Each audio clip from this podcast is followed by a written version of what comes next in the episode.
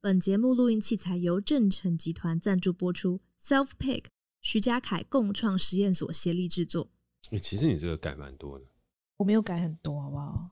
啊，好累啊！怎样？没有啊，最近工作。哦，对了，我有改，我有改你的题目，因为我觉得你的那个题目，原本题目我看不懂。啊，我原本的题目，你有改我原本的题目？我把我主题的名称改掉啊。真假的？对。本来主题叫什么？等下 我念给你听。你说寂寞边界是孤独还是不敢孤独？哦，哎、欸，但寂寞边界不错哎、欸。这什么意思啊？有吗？温迪，你觉得就这句话很像，就是那种就那种畅销作家，然后中二，啊、然后打，然后是那种就是那种贩卖都市里面的那种年轻的灵魂，然后就是，就是他们就打，他们就讲一些根本就没有有毒鸡汤，就有毒鸡汤。这就是我的目的啊！可是我们的听众才不是会吃有毒鸡汤的人，你，你怎么可以这样啊？不是，我知道我们听众不会啊，所以呢，就是我要去吸引那些还没有加入进来的人，我标题杀人法，然后呢，这样子就会吸引到更多听众。但我觉得我现在改这个比较好。对，但是其实今天闲聊有一个重点是，就是如果大家有来绿洲的话，发现绿洲的橙色改变了。橙色，橙色，我昨天晚上弄到半夜两点啊！你一个人？我跟小炸，就是我们的店里面的员工跟世奇，然后还有一些实验所的同仁，我们还把一个很大的桌子直立起来，然后呢，我们一群喝醉的人就说：“哎、欸，对，这样其实不错，明天找巨友来喷个漆，变成一种行动呃装置艺术。”应该是一件很屌的事情。那巨友有说他要喷吗？呃，他那时候人不在现场，因为我问他意见。但隔天巨友就这样，哈，我为什么要喷？其实我不会喷。但巨友应该会说，呃，呃，那他应该这样，呃，好哦。呃、好对，老板老板要，我也不能说不好。对啊，无论如何，我觉得具有一定 OK 吧，具有 OK 吧。有不舒服要讲、呃。对啊，好、哦欸。呃，好哦，好哦。对，但是我今天下午来的时候啊，嗯，在我清醒的时候看着他，清醒。就是没有喝醉的时候，我是说昨天其实喝的。哦，昨天你是喝醉的。就昨天其实前面改的所有东西都是合理的，但到后面最后那一步不不就不合理了。然后今天早上，哎、欸，今天下午来的时候，我就看外面那个大桌子，我就想说，干，昨天在干嘛？对，OK。其实闲聊目的只是跟大家讲，就是有些时候喝喝酒啊，嗯，或者是有一些灵感，你大概做到七八分最好，后面八分后的都是多余的。OK。我每次在写剧本跟写小说，我写东西的都一样。前面喝到他们六七分写出来，哎、欸，很赞。然后八分后的写出来的东西就都没有用了。但你还蛮常在八分后的、欸？没有吧？这个人的日常状态都是八分后，没有吧？所以你要小心。没有啦。好啦，重点不是八分后八分前，重点是我们要来进入到我们今天的主题了。好。欢迎收听《世代登出》，大家好，我是嘉凯。大家好，我是 Katie。《世代登出》呢会在每周二的傍晚五点上架，邀请你在下班的时间跟我们一起短暂登出这个时代，保养一下你的人生账号。每一季我们会选出一个登出的主题，探讨这个时代的各种面向，尝试找出不一样的生活方法。而这一季我们所要聚焦登出的主题是关系。没错，而今天呢，我们要讨论的是。都市人的日常题目：寂寞与孤独，关于自己与自己的关系，是不是寂寞边界比较好？没有，没有吗？好，那我要来开场了。对，你可以说为什么你要做这个题目？因为我们其实，在那些你不敢跟老板说的事的时候，有有一集聊过寂寞跟孤独。哎，有吗？对，但那时候我记得是我们是在二选一的小单元聊到的。嗯，然后那时候你就有说孤独是一种品质。嗯，我记得是这样讲。我记得你是说孤孤独是一种品质，但寂寞是一种心情吗？嗯、我有点忘了，但我就记得你说孤独是一种品质。对，孤独是一个。我记得这个前半段，嗯，对。然后后面我们就也没有再多聊，但就是、嗯、这应该是继上次之后，我们也做过独处这个主题啊，但就是一直都是没有针对就是孤独跟寂寞这个东西去。往下走，然后我觉得你的整个论述里面就在讲，就是我们在都市里面是很容易感到寂寞的。啊、然后现在都市里面很多都是很多服务都是在贩卖寂寞啊，啊贩卖那个就是不是贩卖寂寞，因为寂寞所以可以我们更容易被贩卖很多东西。对，就只是为了排解寂寞这样。对，应该说寂寞变成一种商机跟需求啊。对对对对对，很多人在贩卖关于寂寞的商机与需求。对，关于寂寞的商品。对对对对。就像有些时候也会贩卖一些心灵鸡汤的书籍，或是寂寞边界是孤独还是不敢孤独？嗯，我真的觉得不错，蛮心灵鸡汤的，放在成品，放在博客来应该会热销。对，好吧，我要先讲一下为什么我今天想做这个题目，没问题。就是我在看完《伤心咖啡店之歌》之后，我就连带看了作者另外一本书，叫做《燕子》。那《燕子》的话，其实也就是朱少仁老师所写的第二本小说，然后他第三本我还没有买，我记得是地底地底三万尺吗？还是？对对对对对，那本我还没有买，因为我打算等到看完《燕子》之后，我再去买它。嗯，但因为我觉得朱少仁老师写的小说，我觉得都真的蛮好看。嗯，然后我在看的过程当中，我看到了一句话，我觉得非常非常非常的感动。嗯，嗯，那这句话它。的感动，我等一下会稍微重复一下。但我这边想要先跟听众朋友分享的是，是呃这一集跟伤心咖啡店的那一集有一个很大的不一样，就是我不会去介绍整本书以及它到底在讲什么，嗯、还有整体的脉络。嗯，我就只会去讲这一段对白，然后我们就要开始进入讨论。好，就没有要描述男女主角是谁，故事是什么，嗯，就大家自己去看就好了。因为我觉得光是这两句对白就足够衍生出我们今天题目，不需要故事的内容来去做支撑。嗯 OK，其实我真的觉得朱尚元老师也是很厉害的一点，就是他有些写的那些对白啊，我真的觉得是很有张力，而且充满哲思，而且跟我现在在想的东西，好像可以跟他当时在下笔的时候有所呼应，就是感觉到是有连接跟对谈的。哦，嗯，我觉得读书最棒的享受就是这样，你会跟书的作者产生一个连接，好像在跟他对话。而且是那个时候的他，嗯、不是现在的他。就是一个好的作品，是可以耐得住岁月。就他已经这么多年了，但你现在你还是可以跟当年的他对话，这样。对，它是一个可以锁住岁月的一个很神奇的东西。嗯，好，那这一句对白是什么呢？这一句对白它总共就是两句哦。那首先一个人提出，就说为什么说呼叫器是给寂寞的人用的？而另外一个人回答他，因为这是一个寂寞的世界。我们说话，我们做事，都是在嗯，reaching out to somebody，你懂吗？好，这边不是我故意要用英文，而是他在小说里面就这样写。嗯，对，所以呢，再重复一次哦。这我觉得这一句对白很有趣。嗯，我们再一起细细品味一次。为什么说呼叫器是给寂寞的人用的？嗯，因为这是一个寂寞的世界。我们说话，我们做事都是在嗯，reaching out to somebody，你懂吗？啊，我觉得，哎、欸，我念起来好像有点给白，为什么？因为中间他那个沉思，然后你也这样，嗯，这样，哦，我就觉得做的很满呢。对啊，我我本来想说要把那个，是我念念看，那你念念看，你念念看。那你你问你念上面那句哦，为什么说呼叫器是给寂寞的人用的？因为这是一个寂寞的世界，我们说话做事 都是在 reaching out to somebody。Did you get it？我觉得你念的比较差哎。都是在 我们做事，我们说话都是在 reaching out to somebody，你懂吗？好像有点假掰。你才假掰。好了好了，那因为我觉得这个这个故事里面的这些等等讲下去，我们今天就。不用不用录了。那我们要不要翻译什么是 reaching out to somebody 啊？应该，因为我们我觉得我记得我们那有被反映，我们节目太多英文了。这然后就是其实大家没有不一定会 get 到我们、我们的英文的意思哎。对对对，好，那你翻译一下。我们有请交大外文系的。你、欸、不要这样，没事。不是你你就 因为我太想 太想听到这句话，那就开始要有秀英文，然后压力就很大。没有秀英文啊，就翻译 reaching out to somebody。那 reaching out to somebody 就是去。reaching out to somebody 啊，怎么翻译？就是要去联系到别人。reach 就是呃手伸往前伸，然后抓可以抓到人，可以抓住什么这样。嗯，然后 reaching out to somebody 就是你要可以抓到某个人，你要可以联系什么，联系别人啦。嗯，就是这个意思吧？对对对，reach 跟被 reach 这样。但是我觉得这很有触及，触及对，有点类似。如果你真的要讲是可以触及到他人，可是如果我们把它翻译过来，就会变成是。这是一个寂寞的世界，我们说话，我们做事都是在触及到其他人，你懂吗？听起来就好像怪怪的，都是在与他人连接。对，可是我就觉得这是那种使用英文很好玩的地方。对，就是有些时候英文它真的会去传达出，它就很直接，对不一样的语境。对，所以我觉得有些时候不是因为我们喜欢用英文，而是中文跟英文的表达方式不同，而我们真的有受到蛮深深层的英文教育。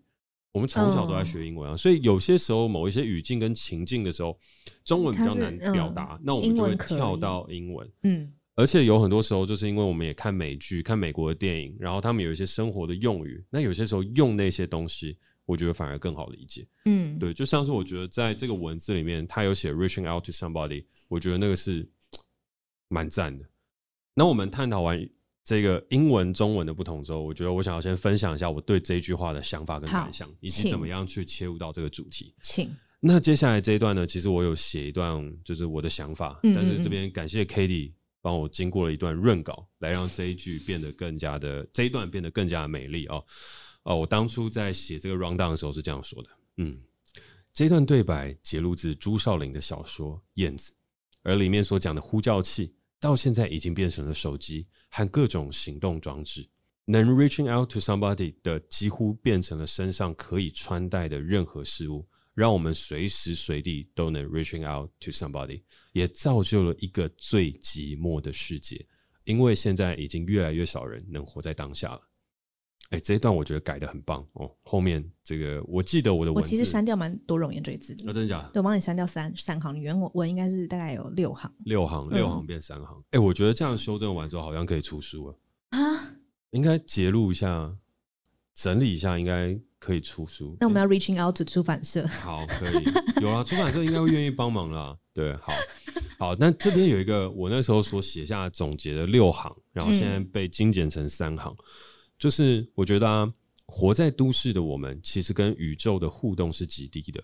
我们并不自然，也无法道法自然，没办法跟着演化将近四十五亿年的地球去好好的共存学习，更无法抬头仰望星空，看着我们难以想象的无限时间与空间去做感悟，感受我们的渺小与唯一。嗯，我那时候看这个 rundown 的时候，哎，我就想，哎，我的文字有这么优美吗？好像是又好像不是，结果后来一语惊醒梦中人，原来你有改过，但我没有多加什么东西，哦、我就只是把你太口语的东西删掉而已。嗯，哦，其实不错。好了，但是这个这个想法，也就是真的是我在读完的时候，我自己得到的一种感受，就是他提出那个问题说，呼叫器是给寂寞人用的，这到底是为什么？然后我也真的就开始去思考这些东西，然后得出了这一些想法跟感受。那这边就想要来请教一下 Katie。好，你自己对于我刚刚这两句话的冲击，就我所我自己所接受到的冲击，然后幻化成文字讲出来的这些东西，对你来讲，你会会是怎么样去思考它？嗯，就其实我今天在做这个 round down 的时候，我有去做孤独跟寂寞的字眼研究。哦，OK，对，然后呃，因为其实。我很早以前就有发现，就是这个时代是一个你随时可以 reach 他人跟被 reach 的状态。嗯，然后我觉得这就是为什么我们要做这个节目，因为这个节目在强调是登出。嗯，就我们随时都在登入啊，就我们、嗯、我们登入在我们的社群平台上，嗯、我们登入在各种角色里面。在上班的时候，我们可能是一个员工，我们登入员工；我们下班了，可能就登入哦，你是个伴侣，或是这个妈妈，然后一直在登入这些角色里面，你从来没有就是。给自己登出这样，嗯，然后我觉得，嗯、呃，就是我觉得就是因为我们有去觉察到这件事情，我们才会开始做这个节目，然后创造空间，就是让我自己个体跟所有事情都保持一个距离，这样，嗯，嗯，这是我想第一个回应是这个这样。那第二个是我去做字眼研究的时候，我就在想孤独跟寂寞这件事情，就是因为他你刚刚前面他都是用寂寞，对不对？就感觉寂寞好像是一个很不是很好的状态。就感觉寂寞是大家想要避免的状态，嗯，然后我就去想，那它跟孤独的差别是什么？嗯，然后其实孤独这个词它非常简单，孤就是孤儿，就是独就是你没有小孩，所以孤独其实在最原始的意思就是幼而无父、老而无子的人，嗯，它其实是单纯形容某一个人的社会状态，就你是一个没有爸妈跟没有小孩的人，你没有社会关系，这样孤独，你就一个人，这样就是 literally 一个人，这样物理上一个人，嗯，对。对，好。哦，但寂寞呢？我去查的时候发现，我有点惊讶哎。你知道“寂”跟“寞”这两个字，他们都有同样一个意思，就是安静而无声响，都有这个意思。然后“寂”甚至在更往下查，它是有死亡的意思，所以“原寂”嗯，所以寂寞它其实是完全没有声音的意思，是空的意思。嗯，所以它跟孤独差别是孤独是你一个人，然后寂寞是空。嗯，所以感到寂寞的人是你今天人就在这个里，你你却不知道，你却感觉不到你自己存在。嗯，你需要去跟人群互动，然后去从镜子里面反射到自己，发现哦，我是一个人的时候，你才感觉到哦，我存在，然后你感觉到孤独了。嗯，你从寂寞到孤独的层次，这样，嗯，我就发现这是差别。就孤独的是时候，孤独是可能我在一个空间，我知道我只有我一个人，嗯，然后都没有别人。对，但寂寞是我在一个空间，然后我觉得我根本就是跟死了一样，嗯，我甚至不觉得我存在，嗯，所以我必须一直去。去跟社社群互动，跟人互动，然后这些人他们只是反映了我的孤独，他们证明我是孤独的，证明我是存在的。嗯，但当这些东西都散场之后，我是寂寞的，我是空的，我感觉不到自己自己这个人真的存在，我是幽灵嘛？这样，嗯，所以我就知道寂寞是一个这么可怕的东西，因为人就是没有感觉到自己存在的价值，或感觉不到自己活着是一件非常可怕的事情。嗯，对，讲的很好。谢谢，讲的蛮好的，我觉得讲的蛮好的啊。嗯，那这是一个我因为看了你的 round down 之后去查的，然后自己的小体悟，我就发现哦，对，为什么孤独没有那么可怕？因为孤独是你你你很扎实的活在这个世界上，即便你就是上面没有人，下面没有人，OK，你还是可以为自己的存在感到真实。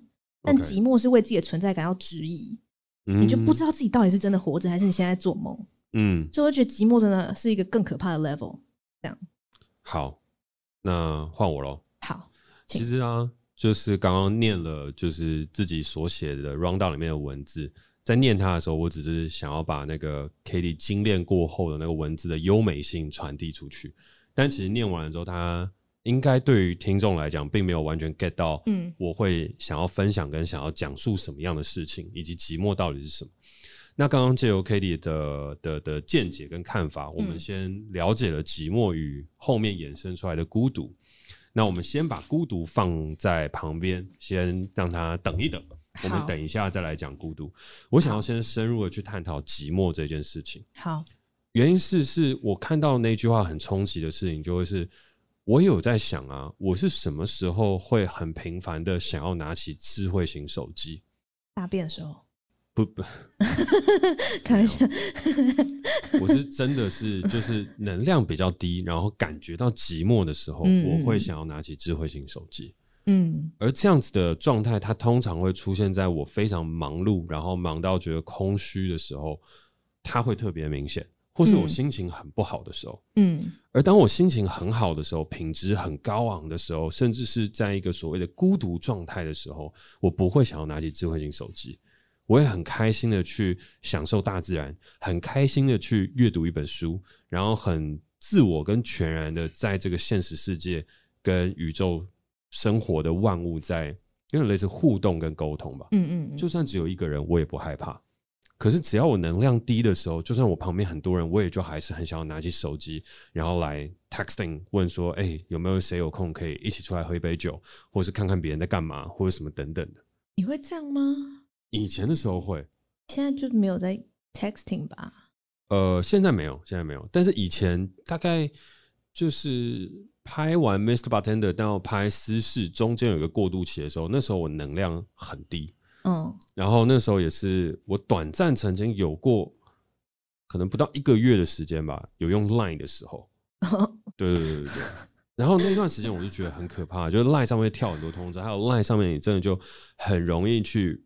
就是跟别人建立起关系，关系，对。对对对对，但是你会感觉自己被记得，对对，他会一直提醒你，就是有人要找你，你在被 reach，对对对，感受到自己的存在，对。然后那时候有一个很重要的现象，就是我以前是很享受一个人去酒吧，我以前就是在 Mr. Bartender 第一季到第三季的那个时间，然后后来因为第三季后其实有面临到很多的挫折啊，一些什么等等的东西，嗯，所以呢，我那时候就变得比较愤世嫉俗。然后整个人能量比较低吧，然后变成一个人去酒吧的时候，就不像以前一样是很开心的，可以跟 bartender 聊天啊，嗯、去玩啊，去 hang out，然后认识很多现场的朋友。当然也有一个关系，可能是因为那时候拍完 Mr. Bartender 去到哪一个酒吧，大家都会说：“哎，你是那个、啊、拍 Mr. Bartender 的那个吧？”就是没有办法像以前一样这么的放松跟自在。开始有偶包，开始有偶包，有一点就是你不敢去跑吧了。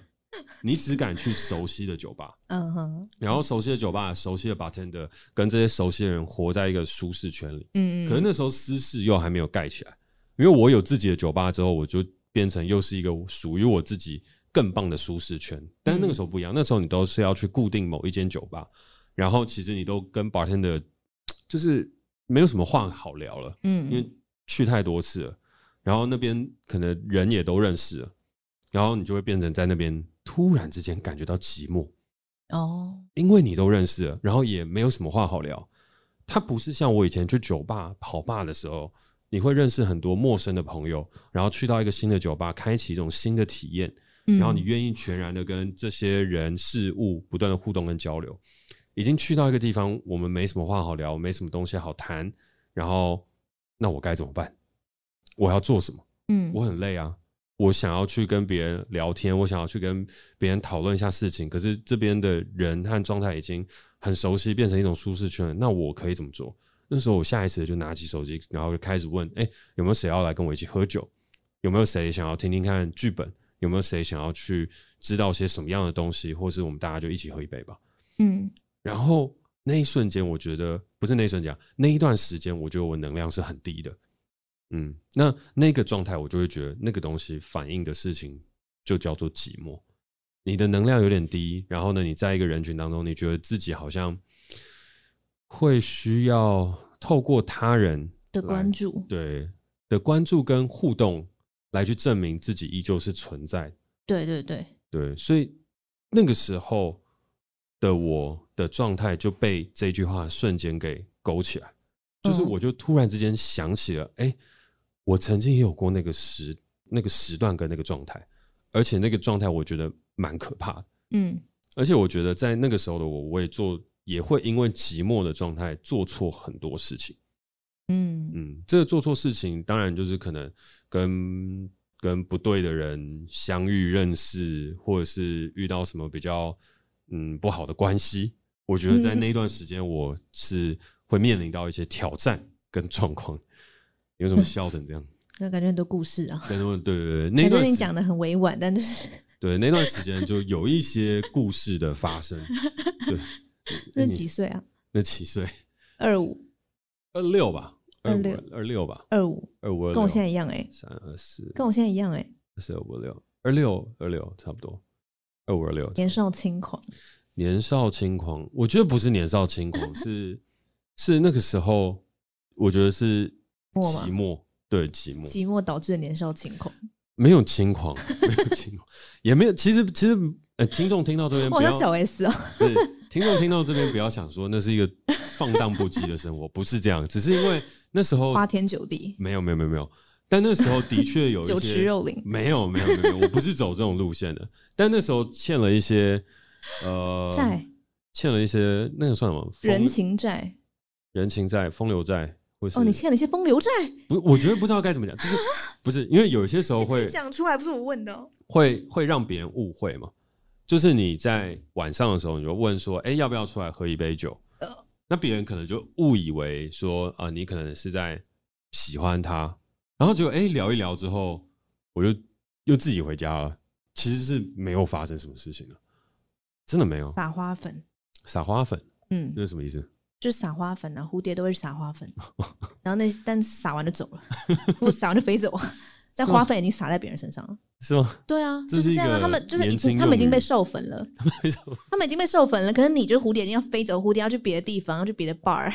嗯，我没有去别的 bar，但是就是认真的聊完，然后分享完，然后就是有点类似倾吐一些苦水或者是一些想法，然后分享完就走了。然后但是就会造成别人一些误会。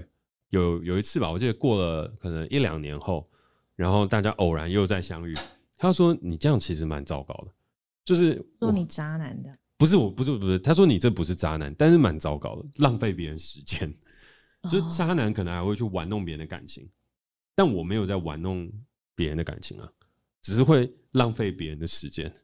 就是他就不辞 千里而远，不辞千里而来。对，不辞千里而来，搭 搭个从什么鹅銮鼻来这样？不是不是不是，但是因为嘉凯导演一找我，我就直接冲上来。没有可能，可能 maybe 他搭车会是需要一段时间的。哦，然后可能喝完酒之后又没有车可以回去。可是那代表说他就是预期他会跟你发生什么事啊？不能就是真的是朋友叙叙旧吗？一定要发生什么事才值得吗？如果是朋友叙叙旧的话，他可能就会觉得，就是第一次 OK，啊，你第二次、哦、第三次，你找人家很多次啊，对对对对对对，所以就变成是后面就是浪费、呃、浪费别人的青春年华。问题啊，啊没有，我以为你每次都换不同人，我我哪有那么多朋友啊？我也没那么多朋友，没有没有没有没有。所以可能第二次、第三次，就是他可能就已经授粉了，然后就以为。这样讲听起来有点怪怪的，就是，但是就是可能到第三次的时候，他就真的很困惑，就是哎、欸，所以你真的每一次就是很寂寞，找一个人来聊聊，把我当聊天机器人。然后是真的到后面的时候，他还说，其实你这样很浪费别人的时间，就是你会给别人就好像、欸、有什么？哎、欸，其实我觉得，如果是你要聊，你应该是要去他他们家附近才比较合理，这样蛮其实蛮没礼貌。对，我后来发现有这个问题。而且，但是我我我我也不会去到，因为我根本没有想要找他聊天啊，这是出发点。我只是想去酒吧喝酒，然后在酒吧喝酒的时候呢，我喝到了可能差不多三四分，然后我就觉得，哎，这个酒吧大家刚刚聊的事情都已经聊完了，然后我又不能去跑吧，然后呢，我又很多东西就是就是很难跟别人去抒发，然后那时候就想说，哈，那不然就问问看今天有谁可以一起出来喝一杯。对，然后就哎、欸，真的也有人来嘞，就其实半夜然后就一试就一试成主顾，就那段时间，所以我觉得那段时间有点不好，就是因为我真的就会发讯息 texting 问说，哎、欸，都已经十一点了，我我现在没有啊，我现在没有，好，对我现在只有跟，跟你现在就只是就哎、欸，你来我的酒吧，我请你喝 shot，、欸、对，对，对对，然后别人还是会来，呃，没有没有没有，最近别人都不来了，我、哦、因为我我上次跟建和我们有试过一次。就是我们那天就真的就是说，哎、欸，因为我们两个在那边聊天，不然问问看有没有人谁愿意一起来喝一杯。然后我们很认真就说好，我们来发讯息问，结果没有人来。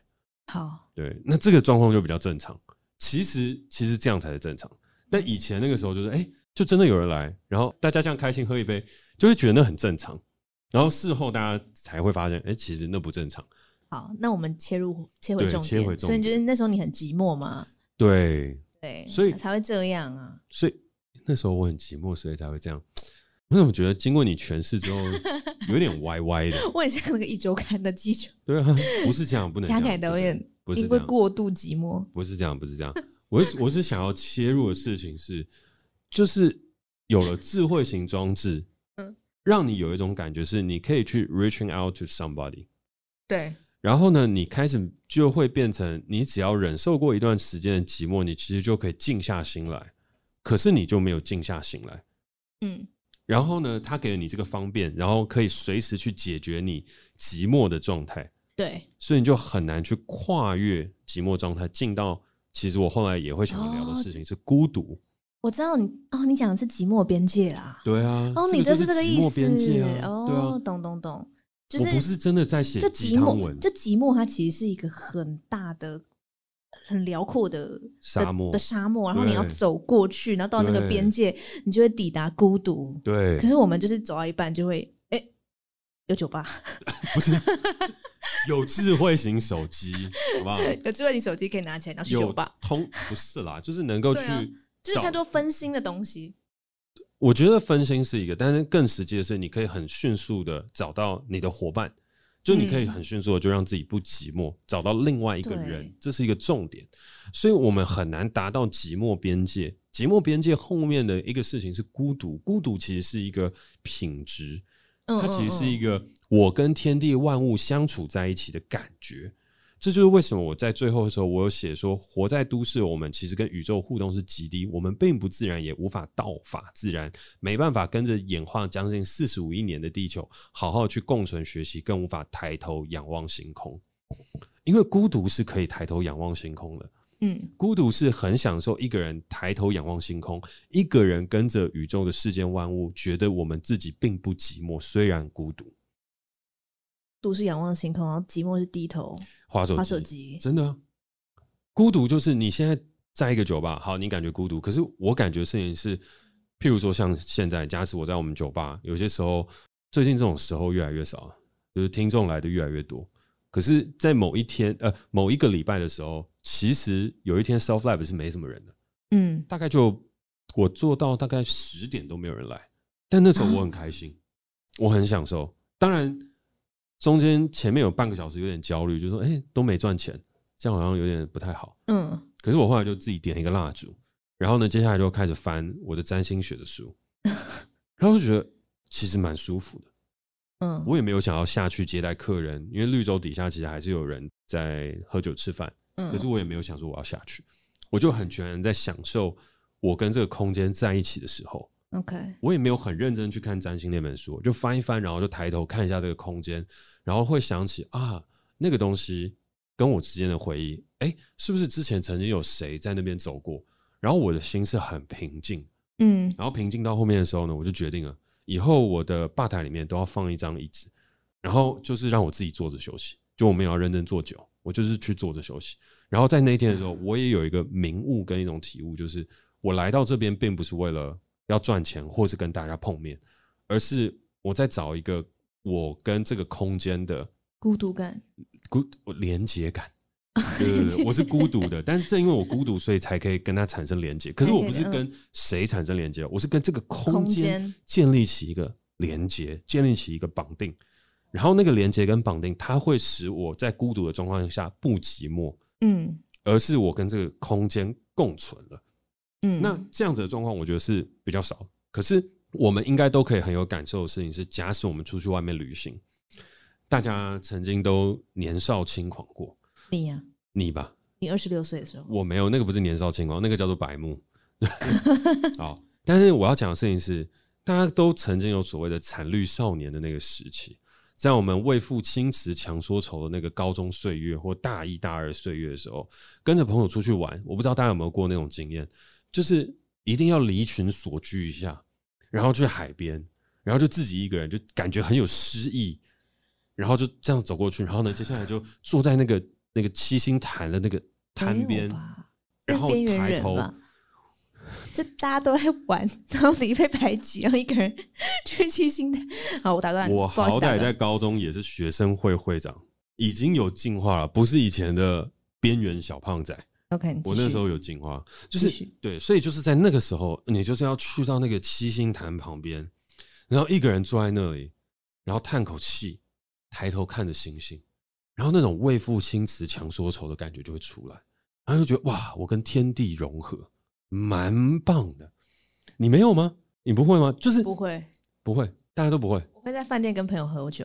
你你你会温迪会吗？对啊，哎，在座有谁会？会的三四。对了，还是会啦。会啊，但不是我不一定会在这种毕业旅行去啊。我平常就会自己一个人去，去什么河滨公园啊，然后去感受那个风啊。哦，这种也有，这种也是，对不对？但我是说，如果今天这个，我今天已经出来，然后是跟朋友玩，我就不太会说要假借上厕所没意思。哎，我等下回来，哦，没有没有，自己默默走下去。不是不是不是不是，就是人群这样过去的时候，你会感觉到一个事情是，哎，大家相处在一起，然后可是有一瞬间你抽离了开来，你觉得自己是孤独的，可是你不觉得寂寞，所以你就刻意走慢一点点，然后他们就往前。哦，你是说你自己拖拖队，你自己拖队啊？我自己拖队哦，然后就往前走到一个旁边，然后就坐在那里，然后看星星，然后你就会觉得哦，其实我没有，我没有感觉很寂寞，我是孤独的，所以你们在旁边玩没关系，我也不会像高中的时候，就是其他的时候说我要跟这些同学玩，我觉得我被排挤，没有。然后你孤独在那边的时候，哎，你就会吸引到一些人过来，就是其他不是不是不是不是什么风花雪月，不是，是其他朋友就会过来关心你说，哎。你还好吗？哦你说没有，我就是想要一个人看星星。然后这时候你通常过来那个也都会是你也是想要一个人看星星的人。对，然后你们两个就坐在那边一起看星星，然后三个人一起看星星，然后到最后的时候，一瞬间所有人都安静了，大家坐下来看星星，就是很孤独。然后每一个人没有要满足自己寂寞，要要要被不寂寞的这个需求，大家一瞬间都沉静下来。变成孤独的个体，可是我们都没有感觉到寂寞。嗯，我觉得那很赞。嗯，然后最能够使我产生孤独感的这一位好朋友，这样讲起来好奇怪，好朋友使我产生孤独感，但这是一种品质。嗯，对，我们两个就是在我那个当完兵后，我们就去日本旅游，然后我们就做那种很酷的，就是有睡在网咖的，有睡在卧铺列车的，然后也有去找很贵的民宿去睡的那种，就是很少人有人可以跟你玩跨度这么大的旅游。可是，在那个过程当中啊，其实我们讲话的时间不多，很有趣。我们就两个男生这样出去，可是我们讲话的时候就是讲一讲，讲一讲，然后就不讲，然后就是各自做各自的事情，可是都还是在一起。嗯，然后我们就在神社很安静的参拜大概三个小时。然后回到民宿也是哦，回到民宿就是我们有一天是住在那种温泉民宿，就是就把所有钱聊了起。然后你们接下来故事是你们一起泡温泉，然后不说话，对不对？因为温泉比较短嘛，啊，泡温泉不说话其实也正常，就专心泡嘛。可是我们出来了之后，我们就一句话都没有讲，嗯，然后我们就一起默默走到一个可以喝 whisky 的一种后院，然后前面是日式庭园造景，中间都没有讲话，然后我们就各自倒了一杯 whisky，坐在一个很漂亮的手工椅上面，我们才发呆两个小时。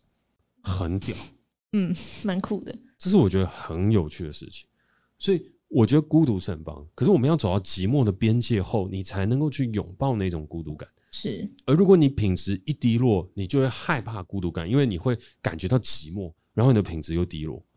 所以那个就是，譬如说我曾经进入过一个很孤独的状态，然后我觉得那也很好，可是我也会跌落下那个状态，然后变成是像我刚刚跟你讲，压力很大的时候，总是想要。划一下手机，嗯，嗯，想要问一下，哎、欸，有没有谁大家可以一起喝杯酒，或什么等等，嗯嗯嗯。那这个就是寂寞的时候的那个状态。OK。而大部分我们现在都市生活的人呢、啊，因为压力都很大，然后三不五时又在用手机，嗯，所以我们的寂寞几乎就笼罩了我们全部的生活。我们越来越难跨越寂寞的那个边界，走向孤独。然后对于手机以及 reaching out to somebody 的这个需求不减反增。嗯，这是很可怕的事情，因为你不只是智慧型手机，接下来还有 iWatch，然后你未来可能连眼镜都有智慧型的，嗯，你随时随地你都可以很快速的感觉到别人需要你，以及你去 text 给别人，嗯，你越来越难静下心去跟万物共荣共存，嗯。嗯，这是我今天想要细细阐述的一个寂寞与科技的部分。嗯，你刚刚在讲说你跟这个空间创造了孤独感，嗯，我其实也有体验过，我人生中体验过那种孤独感，就是非常神圣的那个孤独感，就是我跟我第一个房间，哦，然后其实我晚安信有写到写一篇文章给我的房间，就对我觉得我房间对我来说非常重要，嗯，然后就是因为我我在住到那个房间之前，我的房我的我的房间其实都不完不完全属于我自己，就是可能高中的时候我妈就随时会开门，大学有室友。所以你就是一直在跟别人共用一个房间，然后当我出社会之后，第一次有自己的房间，就是我第一次付房租，然后这个房间是我可以上锁的，就是我今天要锁它，是没有人可以跟我说你干嘛锁门，嗯，然后我想要锁多久就锁多久的一个房间，嗯，然后其实我出社会的那第一年是过蛮寂寞的，在日常生活中是真的蛮寂寞，因为我对台北不熟悉，对新工作不熟悉，对新老板不熟悉，嗯，对，然后就是我对我工作的状态什么都还在磨合，嗯，然后但是。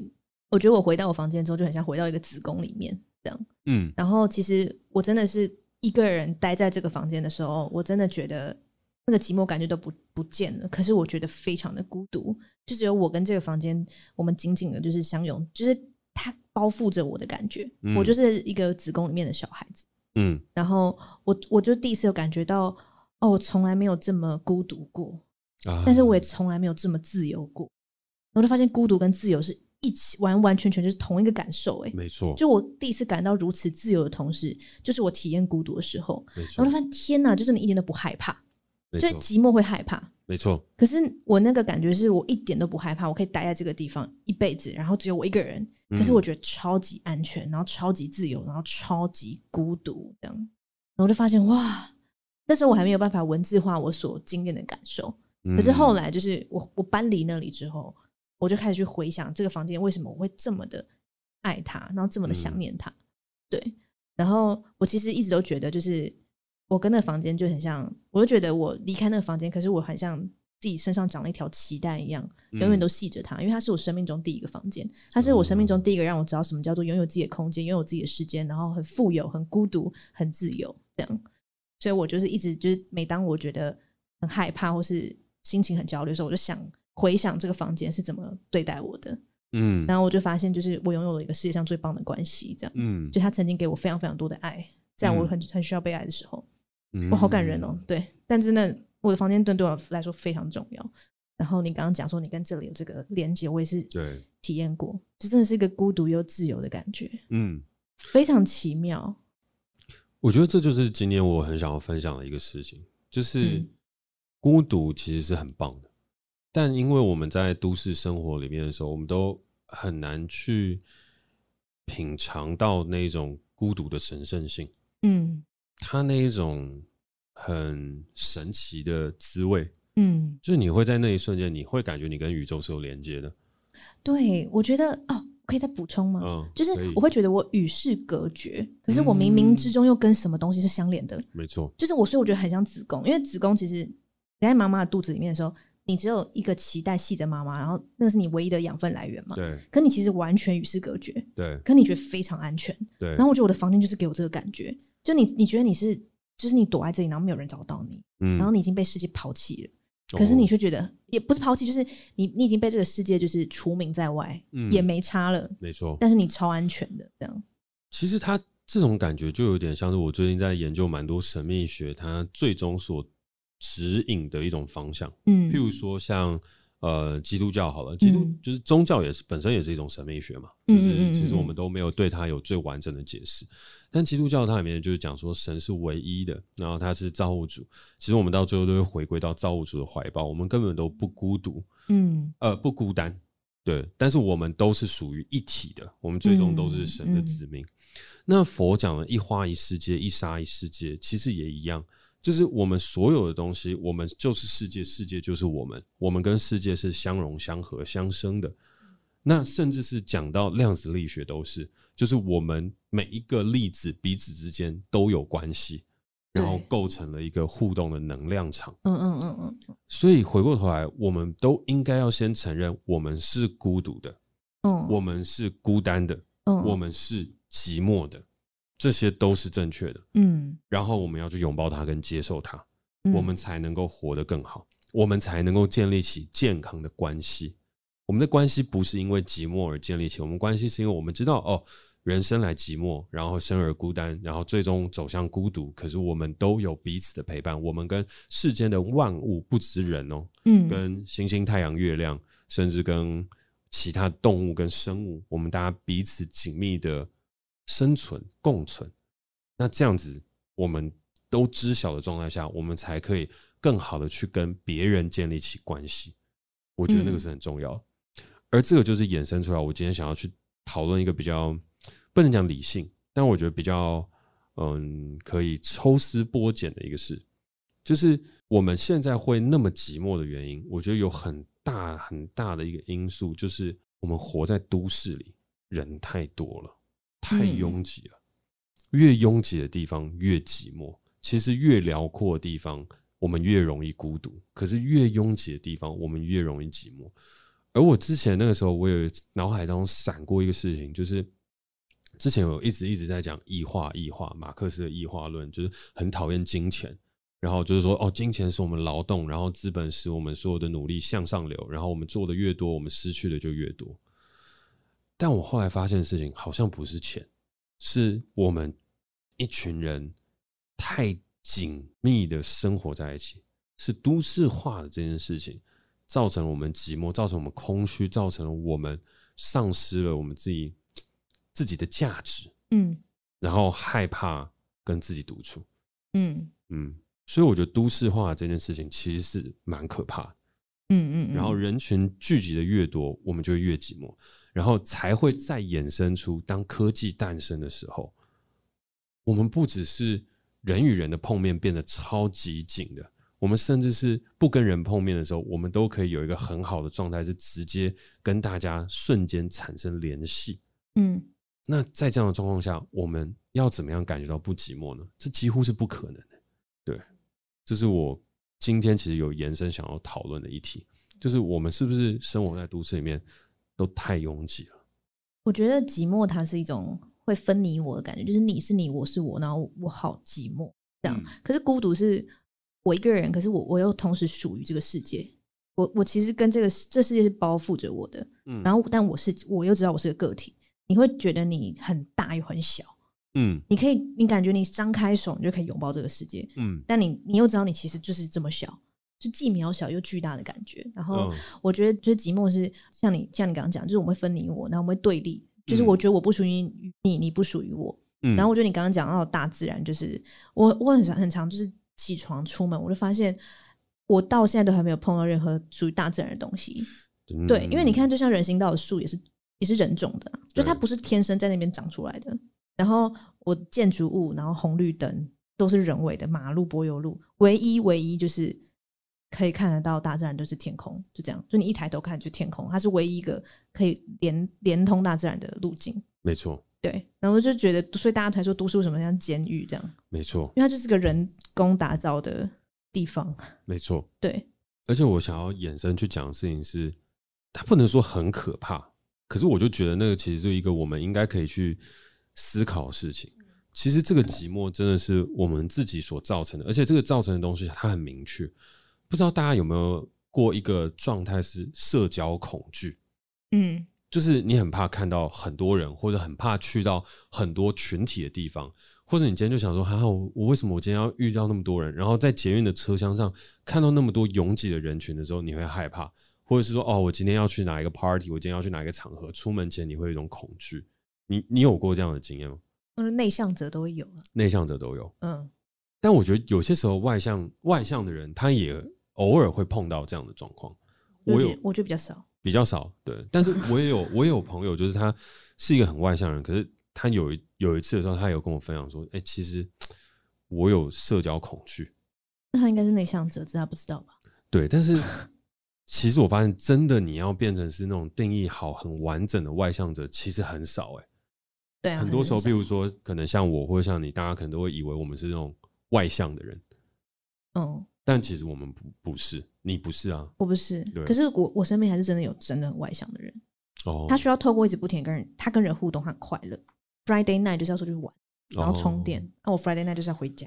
OK，对，好，那我们也就先保保留有那一批人的，嗯嗯，但我就说。但我觉得世界上可能大概可能有七八成的人都应该会有出现社交恐惧，对，出现过那个社交恐惧。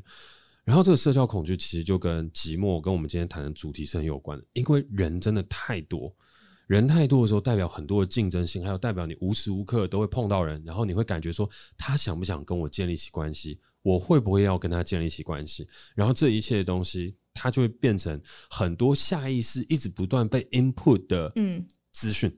然后你的头脑一直在吸收，然后就直接爆炸。其实我有想过这个问题哦，就是我没有想要跟他建立起关系，嗯，可是他就是一直被动的在说，你看好多人，哎，你碰到这些人，你到底跟他有没有关系？然后你们之间又会干嘛？哎，这边又是人，那边又是人。虽然我没有要跟你变朋友的打算，可是这些东西都是被动的，一直不断的塞进来，塞到后面的时候，你就觉得哇，好多人，好可怕。然后在那个时候，你自己就会觉得啊，那我自己呢？我到底是谁？我在哪？我在做什么？我在干嘛？可是如果我们现在换到一个环境，是荒郊野外，是在外面，譬如说，我觉得现在大家为什么会喜欢露营？我觉得那个就是因为我们看到的不是那么多的人，不是那么多的同类，而是大自然。就像你刚刚在讲的，我们跟大自然建立起关系，然后我们在都市里面看到的水林丛、水泥丛林，再加上无限多的人，一大堆 human 这样跑来跑去。一大堆你的同类群居在一个非常紧密跟密集的地方，那当然就会害怕。这是我自己所感觉到，所以我也觉得这是为什么现在像露营啊、大自然啊，然后一些什么等等的东西越来越兴盛的原因，就是因为我们可以在那边跟我们自己跟这整个环境建立起一个真实性的关系，我们才可以得到疗愈。而都市它其实是有害的，我们人也不是真正。那么群居的生物，我觉得不是。嗯，人群居可以有效率跟得到进步，可是我们的本质是适合群居的吗？我觉得没有。所以今天在最后的时候，我要尝试下一个，因为我看时间了，嗯、好像尝试可以下一个阶段。可是你刚刚有一个狐疑的神情，哦，蛮狐疑的。嗯，那你先，你先。嗯，好。我觉得就是好像不是说在都市丛林，所以大家会怕人哎。就只是你在都市里面，你就没有办法好好跟你待在跟你自己待在一起，嗯，就这样而已。然后你没有办法好好跟你自己待在一起，你也没有办法好好跟别人待在一起，因为我觉得所有的关系还是跟自己的关，就是你跟所有人的关系，还是要从你跟你自己的关系开始做起，就是开始，嗯，你跟你自己关系基础打好了，你才有办法去建立跟别人的关系。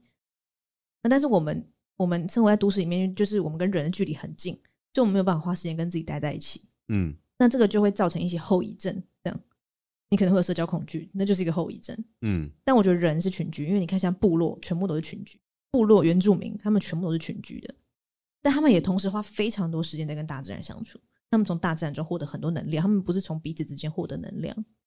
嗯，但我们现在能量的投射，我们能量的取取取得的地方只有在彼此身上，但它不是一个非常好的管道。嗯嗯，但我觉得人是群居动物，对，但不代表人不能独处啊。但我觉得人是群居动物了，就是从这个大战演化下来，不管是部落啊，我觉得部落就是一个很好的例子。嗯，人是群居动物。其实你讲的也对，但是我不知道我在思考这一题的时候，我就产生一个极端的想法。那个你要破坏都市？不是不是不是，没有，因为其实我觉得我们前面讲的都大同小异。嗯，但是可能就只是我把我把一些因果可能倒果为因，类似是这样，嗯、就是哦，社群恐惧啊，或者社交恐惧啊等等的东西，跟人群密集，跟水泥丛林。但我觉得这一块我们应该都是有共识的。可是我们唯一现在分叉点是，人到底是不是群居的动物？哦我为什么到最后会想要就是下一个我自己从来也没想过的结论是人不是群居的动物的这件事情是，我觉得好像我没有说是绝对，我觉得好像人应该是可以独居的生物。我觉得不是欸，因为你你不觉得人类宝宝是所有动物里面最最脆弱的吗？很多那个猴子生下来，或者很多什么犀牛、小犀牛生下来，小老虎生下来，他们天生就有一些能力可以活下来。但人类宝宝是没有办法，那就是要被哺乳啊什么的。对啊，被养育啊。对，但是独居并不是说你一出生就开始独居，不是这样。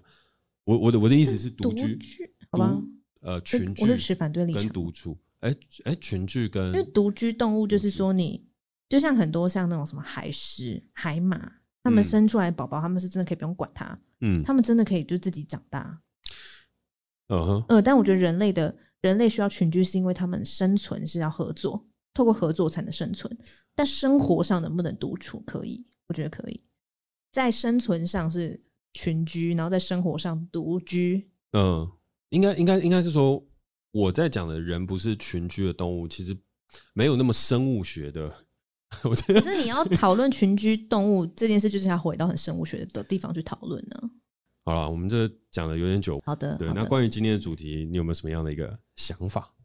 我觉得就是寂寞是沙漠，然后我们要走过这个沙漠到寂寞边界去享受孤独的品质。我觉得这是人这个走向成熟的一个很大的过程。然后我觉得你把它比喻成沙漠还有边界后的那个孤独，是一个蛮蛮赞的，因为孤独就好像是沙漠里的绿洲。